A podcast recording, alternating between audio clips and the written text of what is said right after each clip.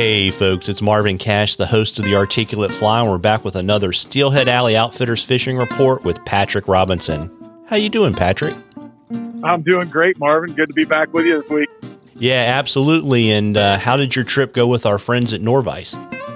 It went really well. You know, uh, Tim always uh, brings up a great group of clients, and no matter what the uh, what the conditions are, uh, we always manage to get it done with them. And uh, you know, a lot of times, uh, a lot of times trips uh, could, you know, people gauge them differently. Oh, it was good, it was bad, but you know, clients oftentimes really dictate uh, whether a trip's going to be good or bad or not. And uh, you know, Tim always uh, brings a good group of guys who have good heads on their shoulders, and uh, we got a lot of good fish under tough conditions. And uh, it was another great Norvise trip, and so uh, thanks to uh, Tim and Tyler and uh, the whole crew over at Norvise for uh, for coming back up and and uh, helping us uh, show some other uh, folks a good time. Well, that's awesome, and also just to give them a shout out and thank them for sponsoring this fishing report. And you know, folks, if you're not familiar with the Norvise system, first of all, it's a great company, great family owned business uh, with Tim and Tyler and Michelle. Everything's made in the United States and if you are interested in rotary tying, it is the only vice that truly spends. And to check out uh, the vice and see what's going on with Norvise, the best place to go is www.nor-vice.com. And uh, now that we've uh, gotten the trip update, Patrick, um, looks like your weather is maybe a little bit warmer than normal, but it looks like you got some rain showers coming. So I imagine things are still looking pretty good on Steelhead Alley. Yeah, you know, we've been getting, uh, you know, Steelhead Alley, I think I've probably said in, in uh, past reports, you know, we're kind of known as being a, a flashy uh, area. You know, our streams constantly up and down and up and down. And uh, this year, we, you know, we started out low water. And the cool thing is, is we just, I'm afraid to say this out loud for fear that it will change, but we keep getting these small little uh, rain events that are coming in. You know, dropping a quarter of an inch, third of an inch, you know, something like that. And when the water is already, uh, you know, at lower levels, that's exactly what you want because it doesn't blow everything out. It just gives you that perfect push. And uh, that's really what we've been having lately. And yeah, we did, we just came through a very unseasonably warm, uh, spell. In fact, uh, the boys from Norvise got to experience that on the first part of their week. We're talking like, you know, upper 60s and 70s in November. And I just, just had a memory come up on my uh, Facebook timeline. This, this exact day last year, we had like 10 inches of snow on the ground. So, uh, so yeah, it's been a little unseasonably warm, but, uh, the water's been great, you know, and, uh, uh, fresh fish are pushing in with each little push of water that we get, and it's, it's keeping us busy.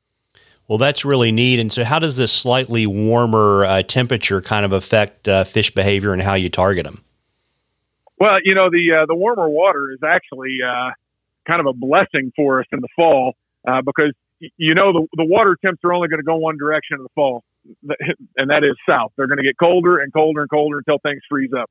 The warmer the water stays, the more energetic the fish are, and uh, in my opinion, the more fun they are to catch because the uh, the warmer the water, uh, the the you know higher their metabolism and their willingness to chase flies, be it stripped or uh, or swung, and so it's uh, it's it's really good in how it affects the water.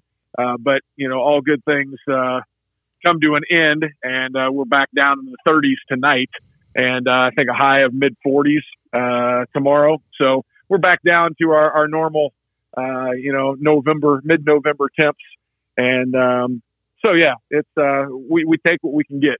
Yeah, sounds like you'll be crunching ice on the edge of the water here pretty soon. Then. Could be. Yeah.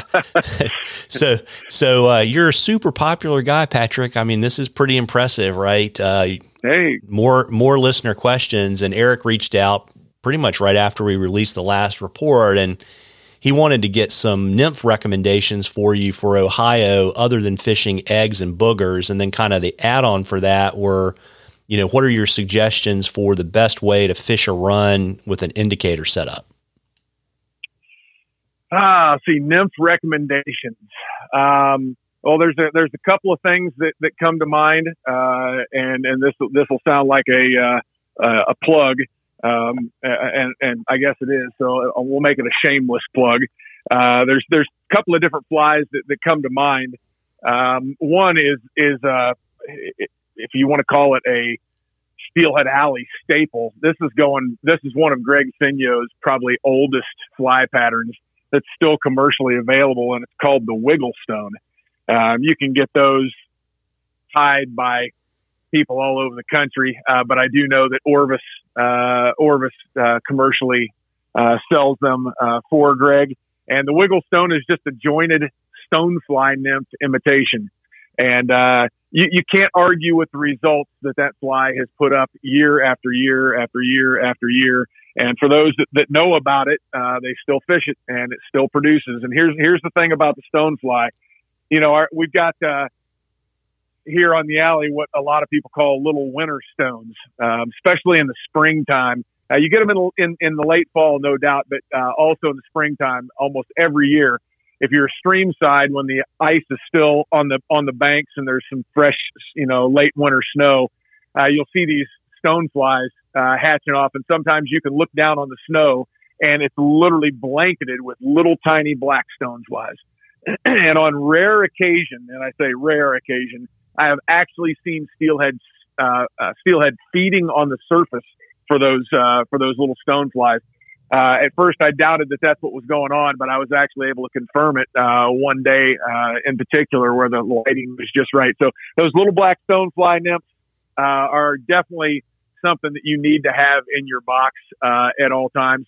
Um, and then the other thing that I would have as far as nymphs are concerned is some kind of a, an attractor uh, nymph pattern or what I would call a dirty water uh, a nymph. Now there's a there's a nymph that I used to have commercially available through Orvis.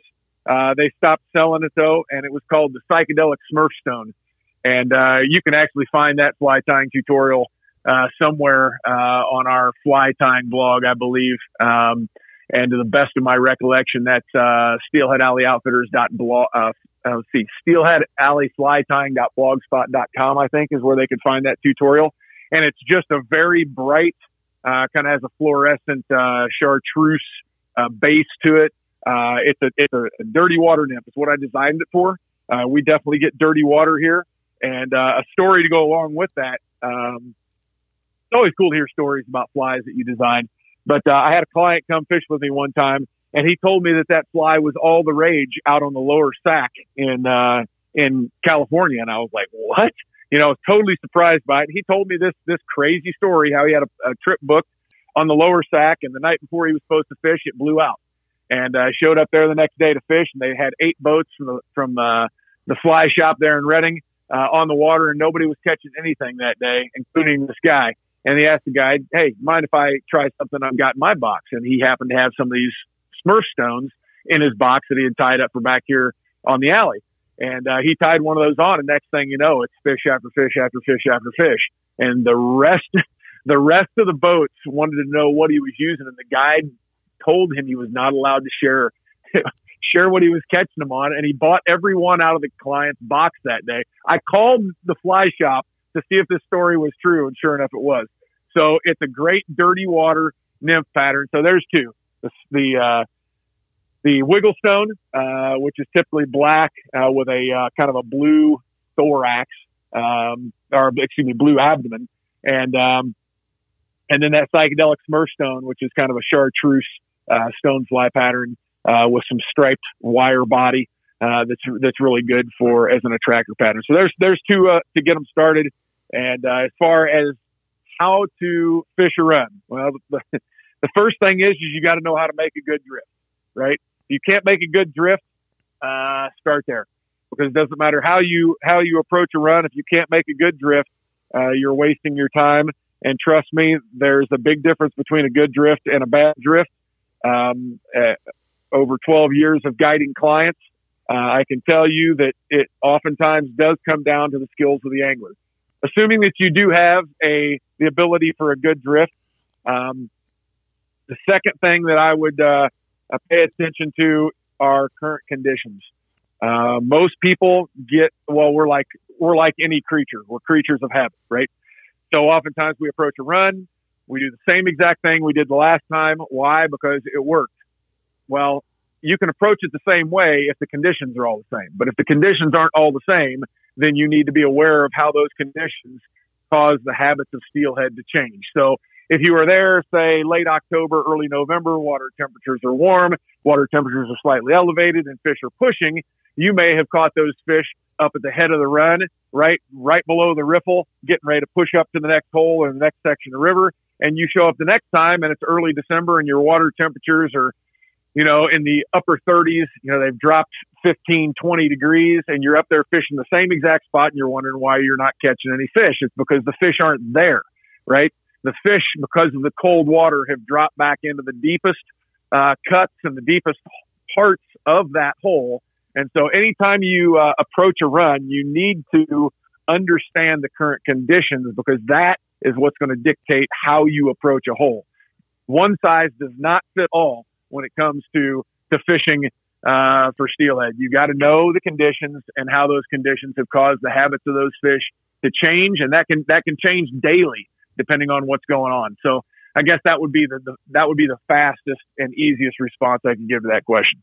Yeah, that's super helpful, and to maybe put a little bit more meat on the bone for indicator fishing with a good drift. I you know you know, I always think about that, that, you know, the water on the bottom is slower than the water on top. So your indicator better be moving slower than the surface water. Um, I don't know if you have a different way of telling people how to, you know, watch their drift to make sure that they're actually down and in the zone.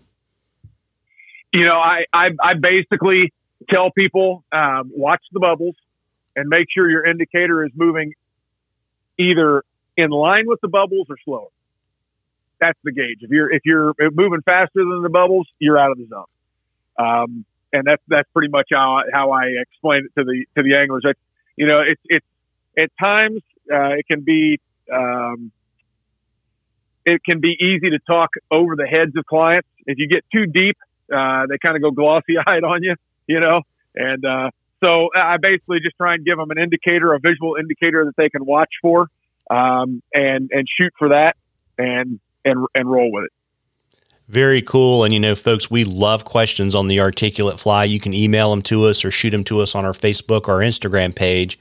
If we use your question, I'll send you some articulate fly swag and you'll get it entered into a drawing for something cool from the guys at SAO at the end of the season. And before I let you hop, uh, Patrick, why don't you let folks know where they can find you so they can fill out that guide calendar this season? You can find us on the web at www.steelheadalleyoutfitters.com.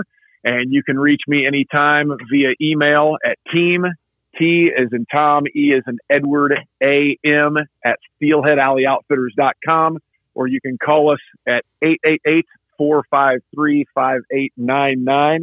And one last thing, we just had a last minute cancellation come in for next Monday, November 23rd, with one of our season guides and uh, it's a hot date. It's the only date that we've got available, uh, I believe, in the next week.